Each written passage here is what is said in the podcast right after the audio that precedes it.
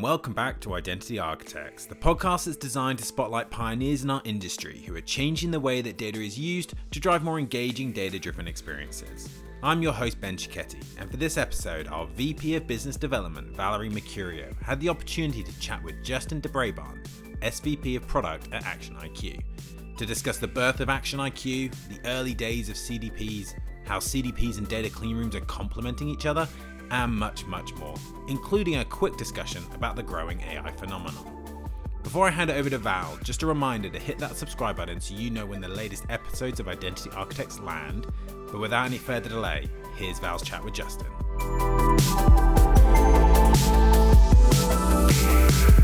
Hey, Justin. We are so excited to have you with us today. I uh, have been working with the ActionIQ team since basically I started here at InfoSum, so I love getting to talk to new faces on the ActionIQ side. But to kind of kick us off, I mean, for anyone who doesn't know you, can you give us a quick introduction to yourself and to ActionIQ?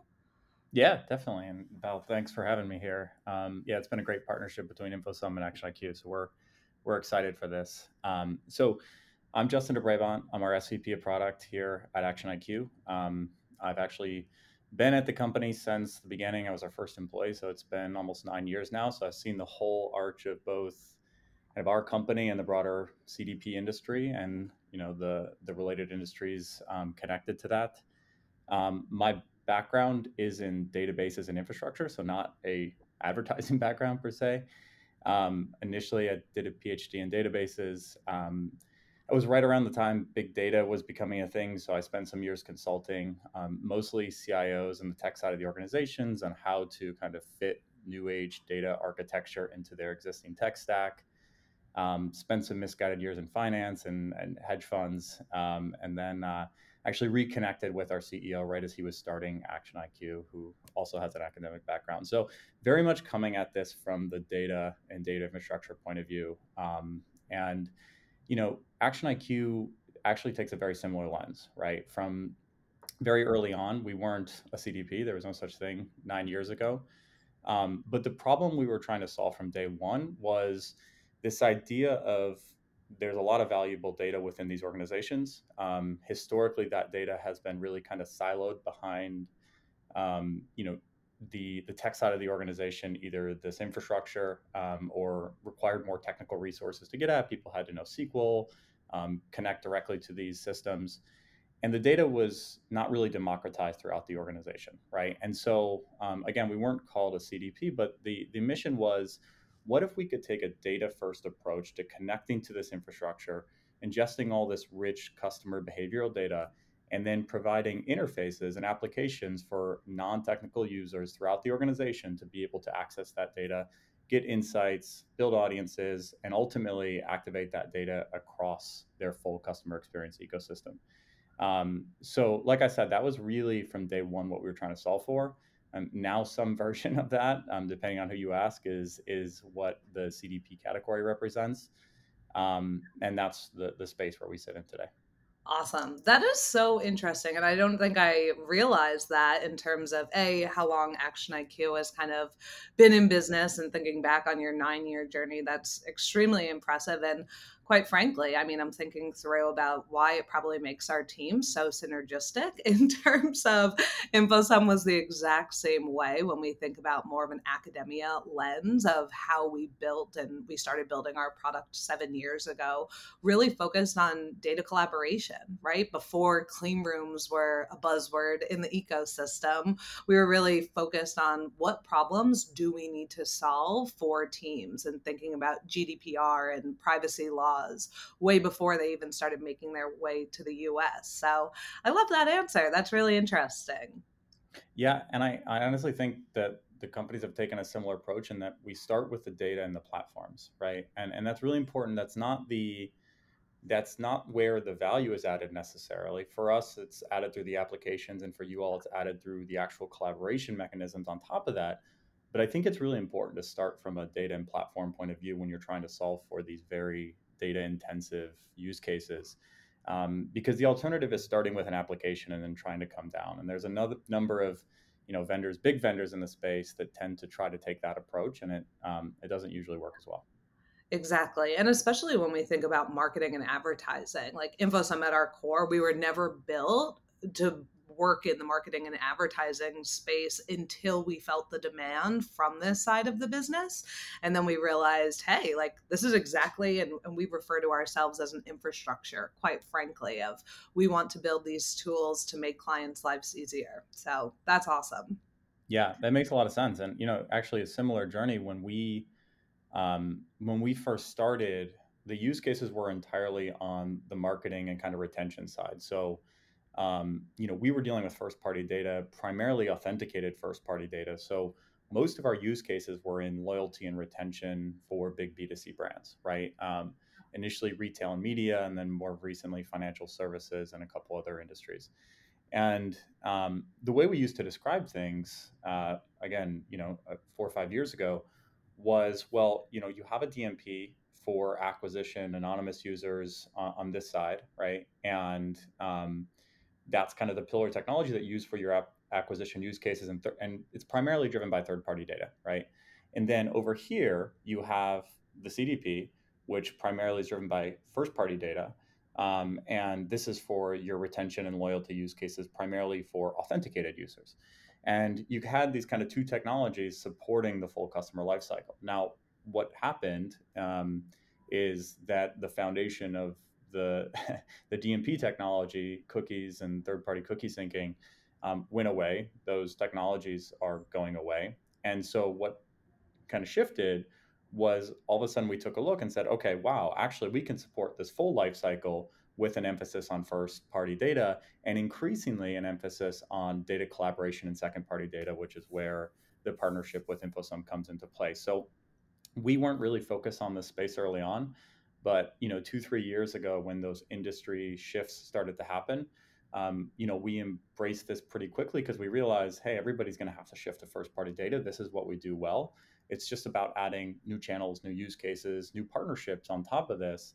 Um, but, you know, it wasn't part of the original idea of the company. Certainly. And and just how valuable that really becomes when we think about the solutions that our teams have focused on building and then realizing that they just have such a natural fit with the trends of our ecosystem across the board. It makes it that much more synergistic across across both sides. So it's really exciting, and it definitely speaks to why why we have such a great partnership. Absolutely. Um, Yeah, but to kind of dive into it in terms of getting to know you, even though I feel like I've known you for years already, um, we do like to start off with some quick fire questions. And these are a little bit more about your background and your career, but kind of knowing what you know now, what would you say to yourself when you first started your career? I think I would, and and I think that in hindsight, I've Uh, done this well, but not intentionally, is is really try to be ahead of the big trends. Because I think, especially in tech, there's just there's this massive uplift in industries and in, in your career, if you're in it, if you're really part of that kind of initial big wave of the trend. And I think a lot of people tend to to chase the trends. Um, and what I found, again, I don't think the most intentionally, but I think it's been the most impactful in really accelerating my career, has been kind of being on the early stages of these trends. So, you know, early on in my career, it was data infrastructure um, and moving from traditional databases to kind of NewSQL, NoSQL systems and kind of the modern cloud infrastructure world. Um, then it was C D Ps, right? And obviously we helped create that trend. So um, yeah, obviously I'm a little biased there. But now, again, it's this trend toward privacy and death of the cookie and how we embrace more acquisition use cases. And once again, like it's just another boost. Um, and so, yeah, it's just really being conscious about what are the big trends that are coming and, and trying to position, you know, your career uh, to be part of those. And certainly, you know, A I and generative A I are some of the trends that look like are coming now. And I know much has been discussed about that. So yes. um, what's, what's funny now is these trends are coming faster and faster and faster. So you got to pick and choose for sure. Oh, yeah. I heard you asked uh, ChatGPT for that answer. No. Mm-hmm. Yeah, but it really I, I is. All this through ChatGPT. Yeah. Amazing. But I couldn't agree more. It's really, and I always think about myself when I first started in my career in like a very client success. I kind of fell into my role on the data side, and I went to school to be a high school math teacher. So when I first started in corporate, it was like hands-on keyboard, customer success, let me help like clean first party data from a B two B lens. And it's so interesting as we continue to evolve in our careers, similarly to how I ended up at InfoSum was once I started hearing a lot more about privacy technology and feeling there was going to be a shift in our ecosystem, that was definitely when I decided to make the move over here. So I couldn't agree more with your response there. Um, and coming off of that, I mean, what do you love about what you do right now and being in our industry?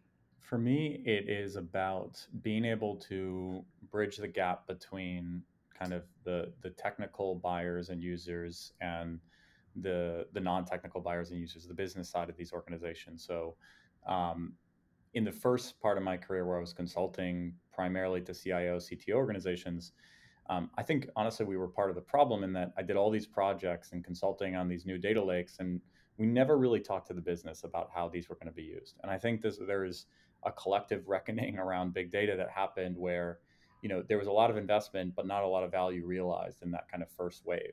Um, and having spent, you know, the, the formative part of my career in that early on, um, what's been different is being able to talk to both sides now. Um, and, and in our space, certainly, you know, in every buying conversation, in every use case, there does, there's a discuss, discussion with I T and business. And that's cool um, because data in and of itself is just a cost center. It's expensive, right? I mean, it's great to have data, but it's about the potential that that data can can achieve, not just storing the data. Storing the data is expensive. I think more and more people are realizing as they're looking at their cloud bills um, this year. And uh, but, you know, where we said it's about how that data actually turns into value for the organization and, you know, something differentiated for your The, the brand's customers, right? And, and that's really cool. Absolutely. And I say it often where you can have the best data in the world, but if you don't use it efficiently or you don't know how to use it, it's sitting in these silos. It's not worth anything when it definitely could be. And I think the way that ActionIQ kind of you look at data and how you really help teams build out that strong data journey. And then from an InfoSum side on data collaboration and how do we make more use of it in a privacy first way is a really effective tool. Yeah. And I think it's part of this broader shift of data not just being part of the I T organization, but a whole a whole company being very, very data centric, right? And everybody having a role in collecting, using, activating that data. Um, it's really powerful. Definitely. And especially, I mean, it just, in so many instances, it's so separate. And so I love to hear that you're really working with both the I T side and the business side to build that journey and to actually make the most sense of the data, because it really is, it has to come from both sides. And I think about it often kind of as we feel a little bit of a shift where, you know, more technical use cases of data. And I, I feel the separation very often where the person who's coming up with the idea and then the person who's hands on keyboard, they're not aligned. And so it's like, how do we bring them together to make the most sense of this? Yeah. And believe me, we feel that separation too, even though we're still trying to work with both sides. And I think that's part because tech, this isn't really just a technology problem. Like certainly you have to have technology that spans across both sides, but it's about the technology and then the people, process, and organization around it. Um, and there has to be good alignment. And I think, you know, a lot of brands are very early on that journey. So it's fun to be part of those conversations. At the same time, it can also be painful to be part of those early conversations where, you know, these teams don't even effectively know how to collaborate internally, and we're kind of helping facilitate that. So, yeah, I couldn't agree more on that. Um, and moving into our next quick fire question, within advertising, we're obsessed with the concept of identity, the ability to identify individuals across devices and platforms. And you know, how would you explain the term identity to a ten-year-old? Well, I have three girls. Um, I have, uh, my oldest is six, almost seven. And then I have um, four-year-old twins who are about to turn five. So Um, the twins are not identical, um, but uh, certainly, uh, so I don't know about a ten-year-old, but I can figure out how to communicate this to to my kids. And um, they are they are obsessed with their both kind of, you know, independence from each other, but also, um, especially the younger ones, really mimicking my older daughter. Um, so they already have a strong sense of, you know, identity. And the uh, the thing I would describe to them is, you don't want people to mix you up and assume you're your sister, right? That would be the ultimate offense for them in their world, um, especially for my older daughter. Uh, and so, you know, getting identity right is making sure that you, Amelia, my older daughter, we know that you're not your younger sister, Ellie, because again, yeah. that would create a lot of tension and conflict. That is honestly one of the best responses I've heard for that question. That was very simple. I feel like I'm probably going to use that, because half the time I get asked about identity and I'm like, you know, who you are. But you know, I like but that. that, that's a th- that's a real world problem for me when people yes. confuse them. So I could only I imagine that experience. Yes, I could only imagine. And awesome, being a dad of of three women. So that's that's great. Um, and, you know, kind of back to what we were talking about before with just our consistent industry trends changing, right? Like, you know, we went through a phase ten years ago, which looks very different from the wave that we're kind of battling today. And so from your lens, what are the things that kind of keep you awake at night? Uh, I mean, luckily I sleep pretty well, honestly, but uh, I, I I, the honest answer is only my kids if they're not sleeping for some reason. So if I'm completely honest, uh, and it's a quick fire answer, I'm just going to say my kids. That's a great one, honestly, and good to know. Um, I guess then on the, the opposite end of that, what are the things that really help you get motivated in the morning?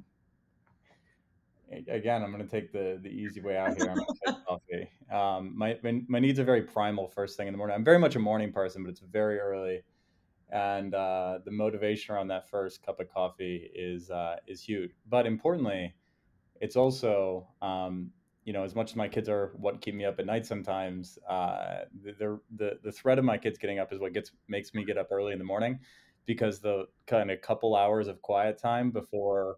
you know, before they get up is the best and most productive part of the day.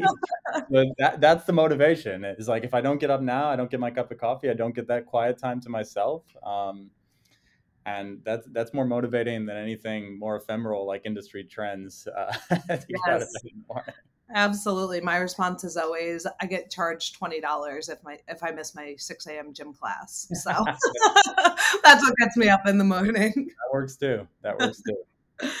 Awesome. Well, that was great. And it's always just really interesting to learn more about you as a person, as a colleague in the industry. And so with that, we'll kind of move over to more of our topic related questions. And I love kind of how we think about C D Ps and data clean rooms. And I laugh often when we're describing our partnership, and it's like, come on, the, the two coolest buzzwords in our industry today. And so as we think about our technologies, which a lot of it, quite frankly, is educating our industry on exactly what we're solving for. Um, and while we're solving for different challenges, how do you see C D Ps and clean rooms complementing each other?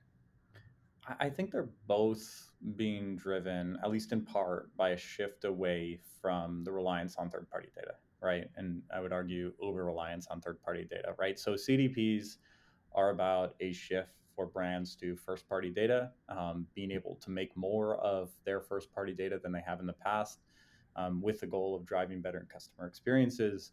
And then when you layer in the data clean rooms aspect of that, it's about how you collaborate more effectively with other brands um, in, you know, a privacy and, you know, privacy conscious and security controlled way. Um, and that's where, you know, the partnership with InfoSum comes into play. And so, you know, I think it's, there, there are two sides of the same coin, in the sense that there are shifts away from, you know, from third-party data and, you know, these anonymous but highly addressable cookies um, that fueled the the internet for the last, you know, twenty years um, and now are going away. And so it's it's a big shift, but you know, I think they're they're very related. It definitely is. And and a lot of the things, and I, I hear this a lot in the industry, is how do we make sure that we're not making the same mistakes that we did before, right? So as the cookies shift away, like, let's not just decide that there's going to be this other, other so- form of currency that's going to solve everything. That essentially is just very similar to how a cookie operates. And I think as I think about our partnership together, a lot of the value really drives from your focus on aggregating and building out that strong first-party data journey, because here at InfoSum, we get asked often of, what are your match rates? And I always kind of say, like, there's no prediction. If you if you send our system a bunch of really bad data, like, hopefully your match rates are really low. And so how do we focus and, and build this relationship with partners like ActionIQ, who can actually help aggregate and make the most sense of that first party data so that it can be used super efficiently once they move into the clean room technology? Yeah, and I completely agree about the point around not kind of tracing, chasing that trend that is the next big thing, but it's going to be the next version of cookies, right? I, and I think that that goes to brands cannot look to replace what they did in the past with new technologies. Um, there's not going to be a one-for-one mapping where they just swap out acronyms, right? A D M P now becomes a C D P. Great, we're done, right? And we do the same thing. Um, it's it, it doesn't work like that, right? There needs to be a shift in strategy, how you go about this. Um, and, you know, I don't think everybody's fully uh, recognized that or acknowledged that. And so sometimes there's, you know, just looking for the next thing to fit in the exact slot that existed before. And I think that's the wrong approach. Um, and if brands try to do that, then, you know, in two or three years, they're going to be, you know, going through this whole process again as the technology and the privacy landscape shifts once more. Exactly. And we have to, we have to, as an industry, kind of shift our psyche to some extent to just understand things are going to look different. They're going to continue to look different. So to your point of, there's no real like replacement strategy. It's how do we innovate with new technologies to build new strategies of how teams are going to look at their data and their data journeys in the years to come. So I couldn't agree more with that. And I mean, from your side, what what do you what would you want to see more of in our industry in terms of collaboration? You mentioned, you know, we're early on helping customers understand the value of this and how this can be used and deployed, and I completely agree, because I think a lot of the the technology foundation is there, but helping customers better understand how this, you know, ecosystem of new technologies fits into their stack and how they leverage them in probably a different way across their different strategies, both acquisition and retention. Um, you know, I, I think there needs to be more, more there, right? And as you know, smaller independent software vendors, um, I think we often are selling to the the companies that want to build this best of breed stack, right? They they want to take the best new technologies that are available in the market, as opposed to going with kind of an all Adobe or all Salesforce approach, right? And um, I think as as vendors, we need to do more to help educate and and push what this best of breed stack looks like. Yes, how the integration works, but how you leverage it for a very, you know, a cohesive strategy across these different technology partners. Because again, it is complex, right? Mm-hmm. Um, understanding the technology is complex, understanding the use cases can be complex. Um, and we can't oversimplify that, but I think that, you know, our journey on helping customers understand some of that complexity is still relatively um, new. Yeah, absolutely. And I would say, I mean, especially without forcing functions from like a privacy standpoint in the U S specifically, where, you know, in the U K, we really, we have majority of coverage there because there was that forcing function that is G D P R. And here in the U S, I always refer, I mean, we have amazing clients and partners here, but I always say I, I actually took a, a massive step back in twenty twenty-two to really focus on educating the teams. Like, let's kind of start from square one, and even just working across different um, businesses across the U S on how do we set a standard? Because I think what happened, and very similar for C D Ps, that's happening for clean rooms, is all of a sudden you're like this labeled solution and you're in this box and there's no differentiator. It's like every C D P does this, every data clean room does this. And it's like, we really need to take a step back and decide as an industry that's not necessarily the case. And so how do we educate everyone about the differences and about what we're specifically solving for as businesses? I couldn't agree more. I couldn't agree more because for us, it's C D P has been, the, the category has been a blessing and a curse, certainly because we are very enterprise focused. You need to be part of a category. You know, as a startup, you don't control the broader market. It's the one thing you need to somewhat get lucky on and just time right. Um, and so C D P is that broader market opportunity for us, which is fantastic. But at the same time, it, you know, comes with a lot of baggage, just a lot of confusion. Um, you know, I always say if we're in a room of three, four people and we ask everybody what a C D P is, we're probably going to get seven defini- definitions, right? And yes. That's not because people are ignorant or unaware. It's because there's just so many competing definitions. And I don't think that there's ever been a category that was this mature, this established, this hot right now that still really didn't have a well-defined um you know, a well-defined categorization of some of the vendors, right? And, um, you know, the big analysts, Gartner and Forrester, right, they've been really slow to react to some of this space. And so there's not kind of a source of truth for enterprises to go look to and say, okay, here's the leaders in this type of C D P versus this, right? And I'm already talking about different types because there's nuances, right? And you know, it creates a lot of confusion and a lot of noise. Um, and as a vendor, it's it becomes difficult to cut through that noise. Um, and then as a buyer, it's just overwhelming. I mean, we see these R F P processes that are just incredibly confused, right? Yes. Um, but every requirement that I've ever heard of, all six hundred of them in an R F P doc, and then I'm going to invite forty vendors, right? And then we'll score you one point per question, and then that's how we're going to make a, a buying process. Like that, yeah. that doesn't work. Um, it does not so work. It does not work. So your point, right? We need to get through some of the nuances of like, uh, regardless of what we anybody thinks the C D P does, this is what ActionIQ does. This is what we can do with our partners. These are the types of use cases that we solve for. These are our strengths. This is where we fit in your stack. And those conversations take more time, more education, right? And I think that that's what collectively as we're trying to do, and with our partner ecosystem, right, we're trying to drive more of that level of education um, as opposed to you need to go buy a C D P, right? Everybody knows they need to buy a C D P now. Especially exactly. With one. Yeah, and I laugh to your R F I point. Um, we get a lot of R F Ps on our side, and the minute I start reading through it, I'm like, oh, you're not looking for a data clean room at all, right? And so I think that just goes to show in terms of how do we make the the ecosystem more aware of what we are solving for? I focus a lot in my day-to-day role on solutioning, right? What is the problem and what is what are we solving for? And my last point on that as well is coming back to your point of like being in the C D P category is a blessing and a curse. Similarly, here at InfoSum, when I joined the team in twenty twenty-one, everyone was like, we're not a data clean room. We are a data collaboration layer. And so we kind of led with that. And then more and more, we were hearing clean room, clean room, clean room. And then as it started getting defined, it was like, that's exactly what we do. I do laugh where it's like, that blessing and a curse in terms of, okay, we have to adopt here, but then it's also so different. And so how do we really point out our differentiation in market?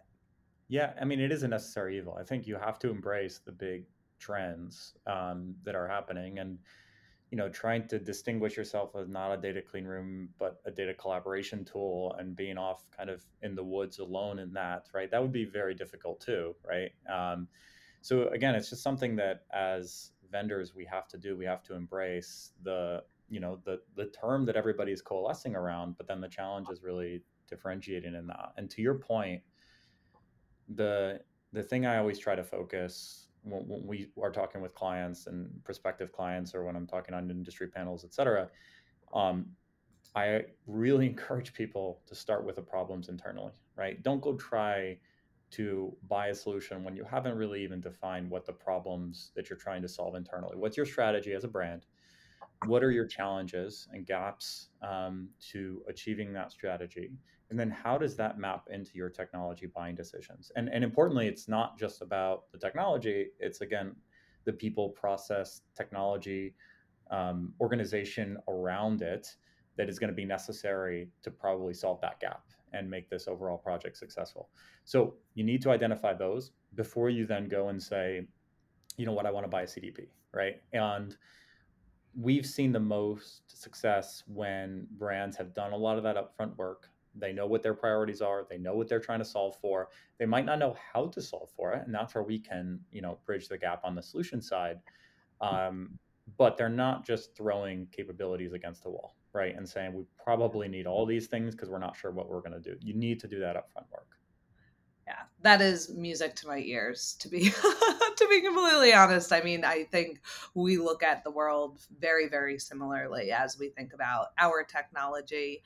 And I think that kind of leads into, and I'm I'm actually really excited to hear your response on this, um, especially coming from, you know, employee number one of ActionIQ and thinking about your role at the business. But as we look to kind of build a solution, quite frankly, between C D Ps and clean rooms, how do you think about where are the areas that we, as, you know, two technology vendors in the space, how do you view us being better integrated so that clients can really unlock more R O I?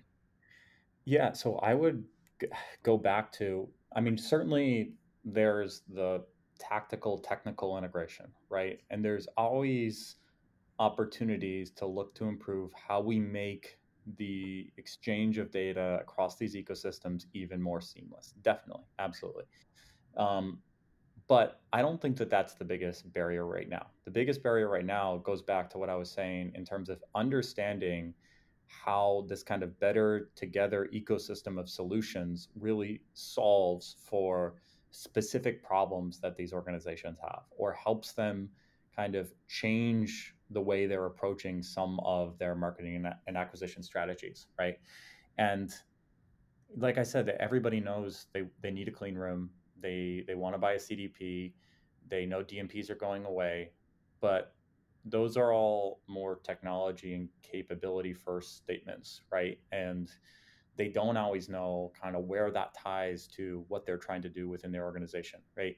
And so again, it, it's, it goes back to that better mapping. Let's really help them understand the problem and then understand where we fit. And let's be honest, right? We're not going to be the full stack, right? So yeah. Let's get better at more clearly delineating what we do, what we don't do, um, where we really excel as kind of a joint solution or as an ecosystem of solutions.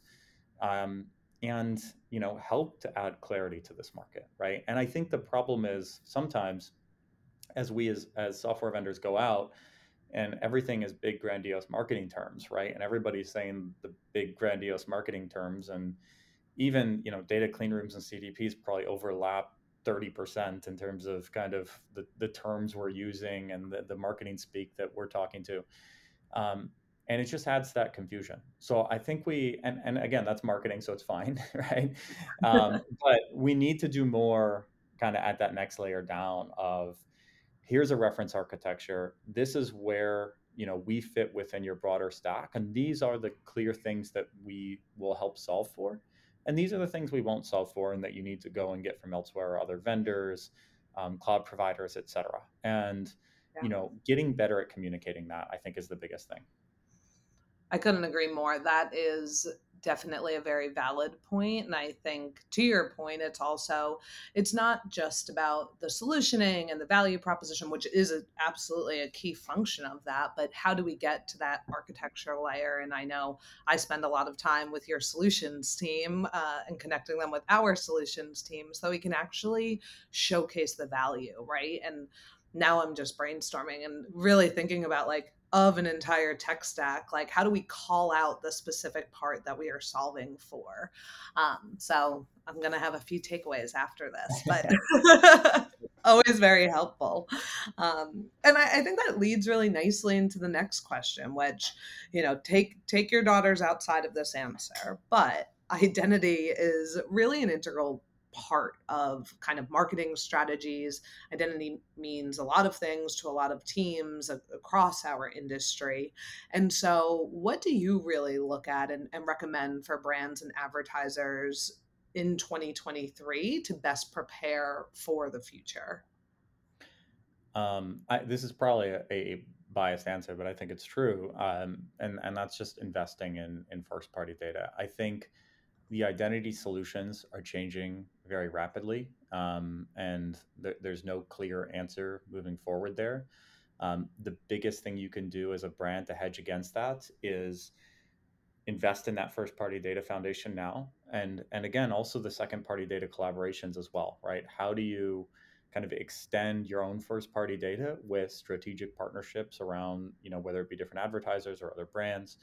Um, But invest in those foundations and those platforms and make sure that you're doing that in a way such that the identity piece of that can kind of be swapped in and out as the underlying solutions change. Because I think that's what will happen pretty quickly over the course of the next couple of years.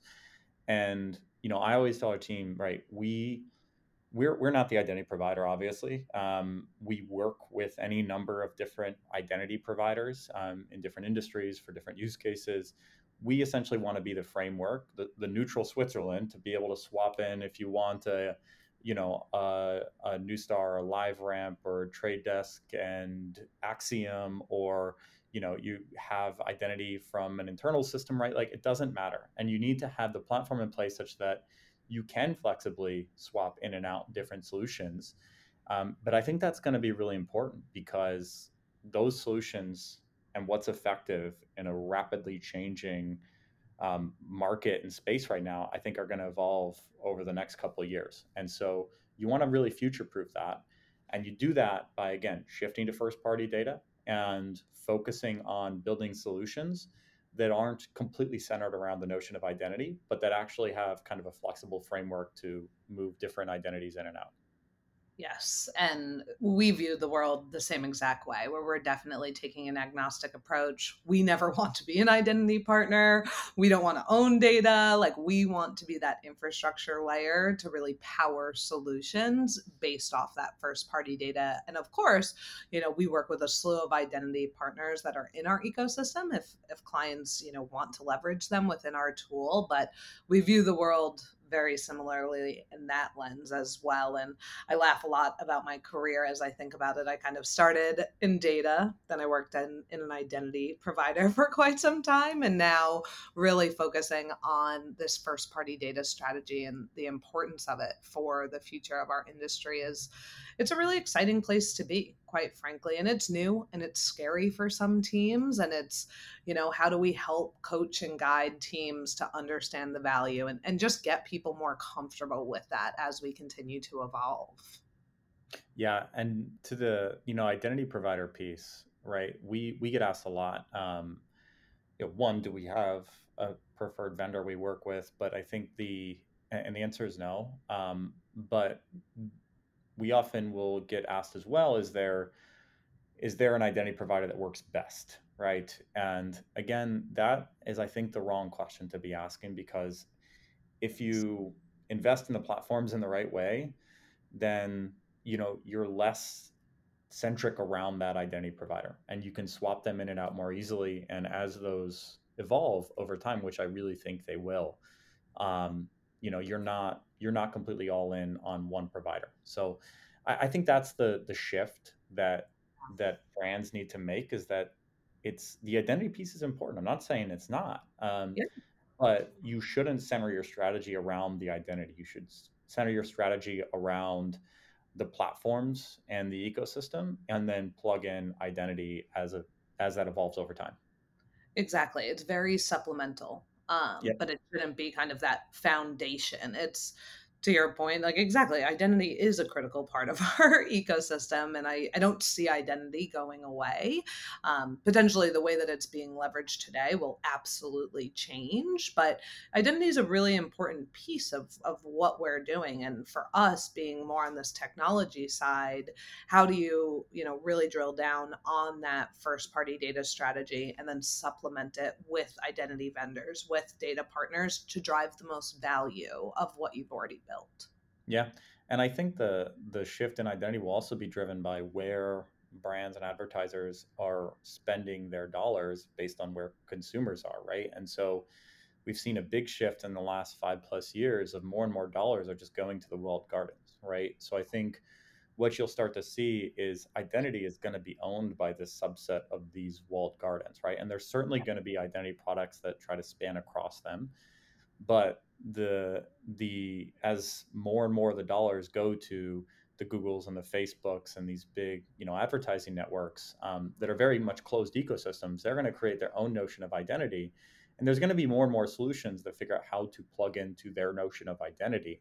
Um, but it's going to be a very localized identity. So again, it's not that there's going to be one I D that just spans across the entire internet, right? I, I think that that's, wow. that's a pipe dream. Um, but what you're going to have is you're going to have, you know, the ability to plug into Google's identity and Facebook's identity and the Trade Desk's identity. And if you have the right platforms, you can do that in a flexible way such that, you know, you can target across any one of those using their notion of identity, but you haven't really been forced to consolidate on one identity partner. Yeah, I think that's a really great idea and, and just a great way to kind of view that as we think about identity. Um, and I think, you know, as we think about looking at first party data strategies kind of being the first step that I, I believe you and I are very aligned on in terms of what teams need to do in the ecosystem is really solidifying what that first party data is going to look like, how they're going to aggregate it, what it is going to mean.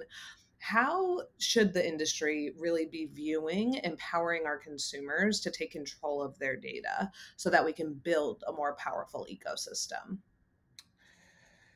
I think it's a combination of transparency, certainly. Um, and I know a lot has been said around transparency, and certainly there's been a lot of progress lately in how, you know, products and services are using people's data and making them opt into that.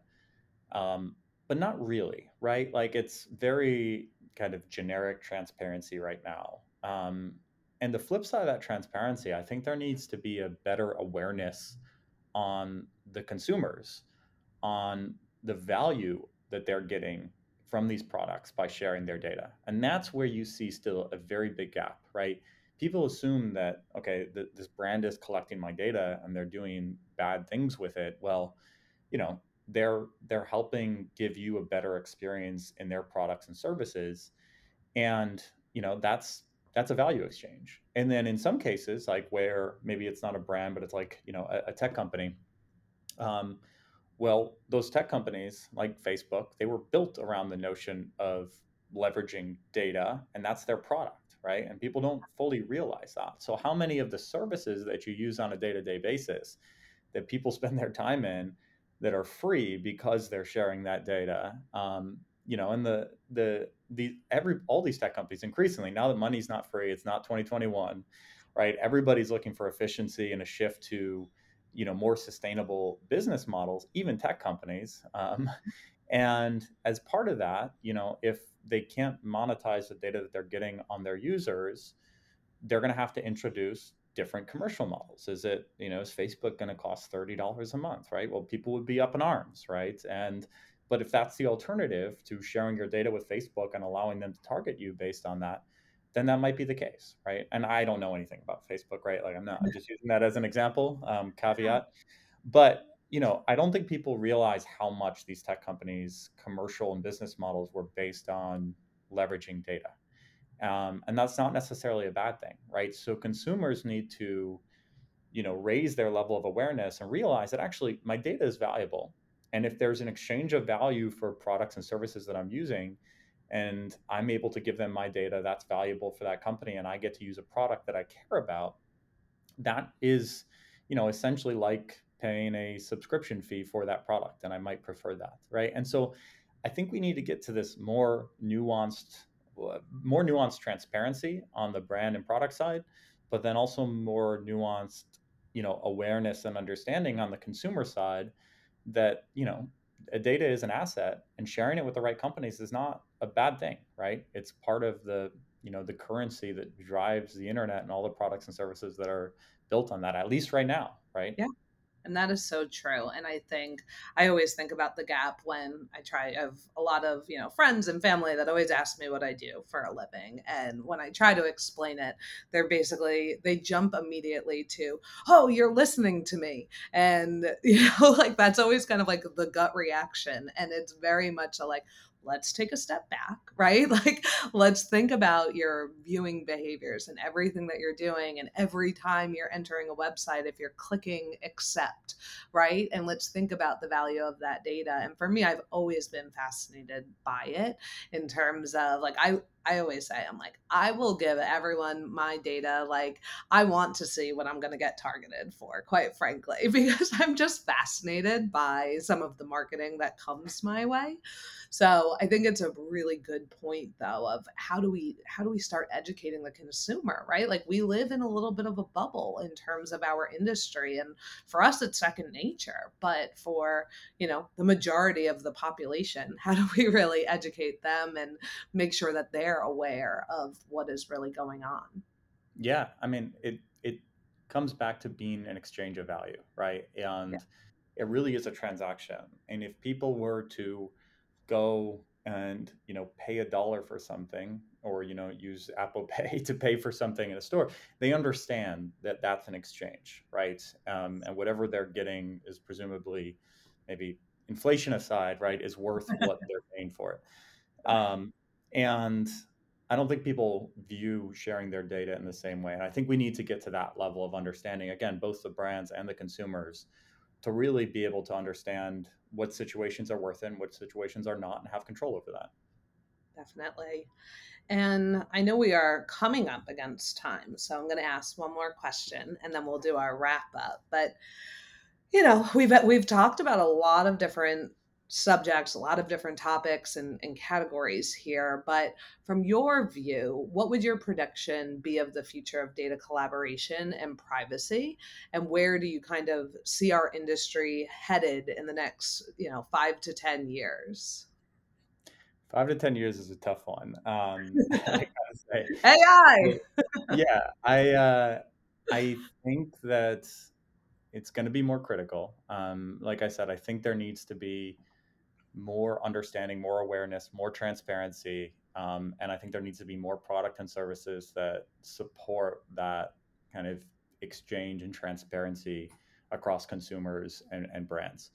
Um, so I think you're going to see, and I think I certainly think that we are part of the first wave of those technologies, but there's going to be kind of, uh, you know, a number of things that we're not even considering now that help better enable that exchange of value. Um, and the the other thing I'd say is that I do think it'll get more difficult to really understand how your data is being used. Um, and, you know, we're at the beginning of this kind of generative A I wave, right? And we've been talking about A I for years, um, but it does feel like we're really at an inflection point now. And while that's exciting, um, it also just makes understanding how that data is being used that much harder. Explainable A I is hard.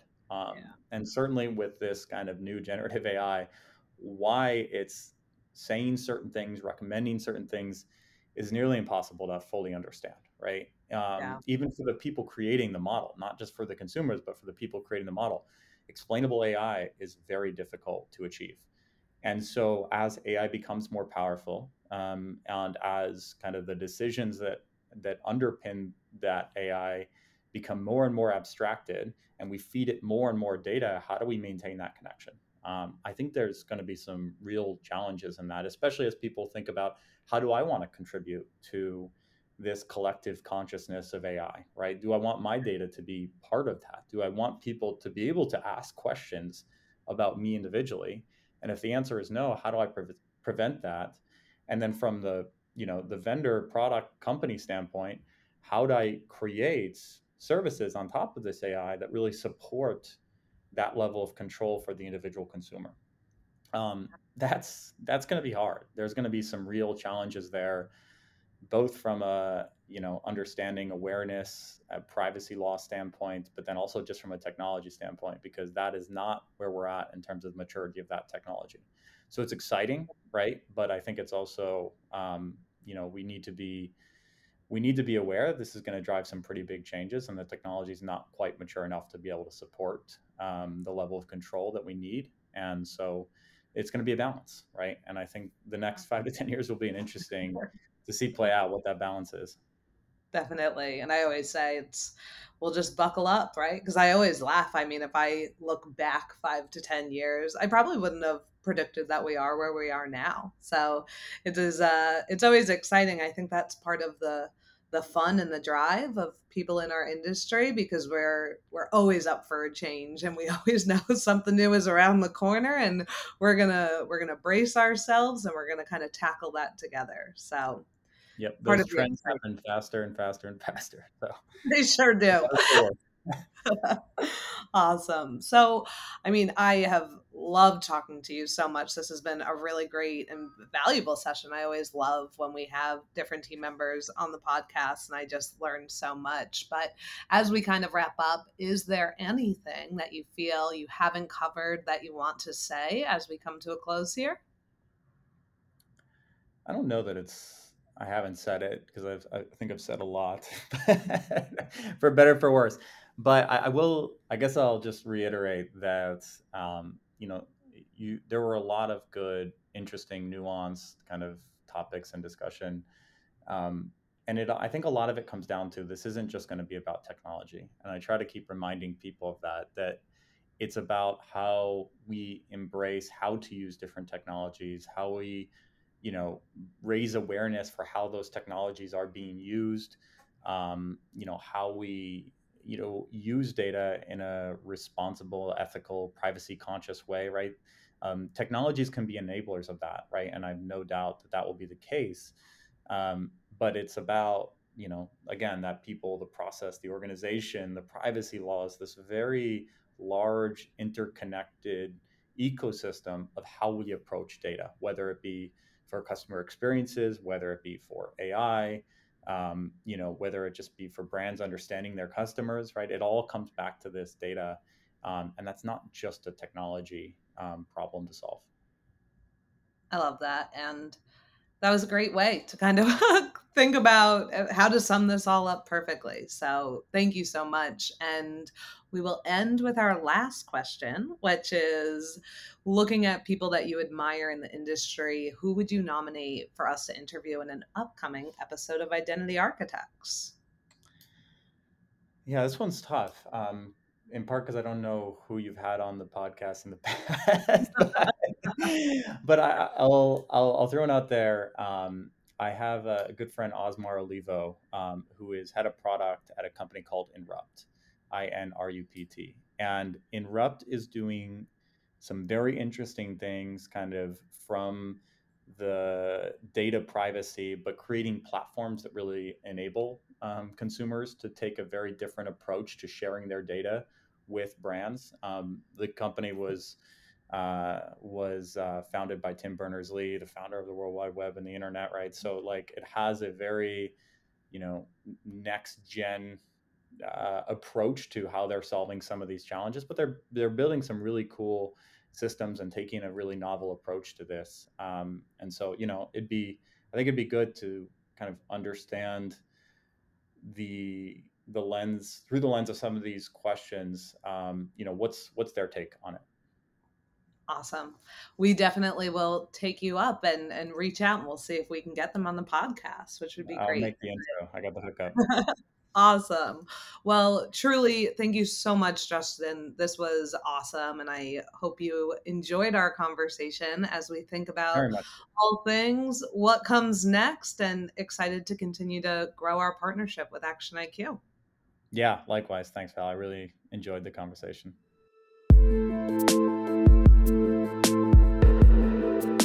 Thanks again to Justin for joining us on Identity Architects. Data cleanrooms and customer data platforms, or D C Rs and C D Ps, two of the hottest three-letter acronyms in our industry today. So it was fascinating to hear Justin's views on the synergy between those two technologies and how they're enabling organizations to unlock the full value of their first-party data today. All that leaves for me to do is to remind you to hit that subscribe button so you know when the next episode of Identity Architects lands. But until then, thanks for listening.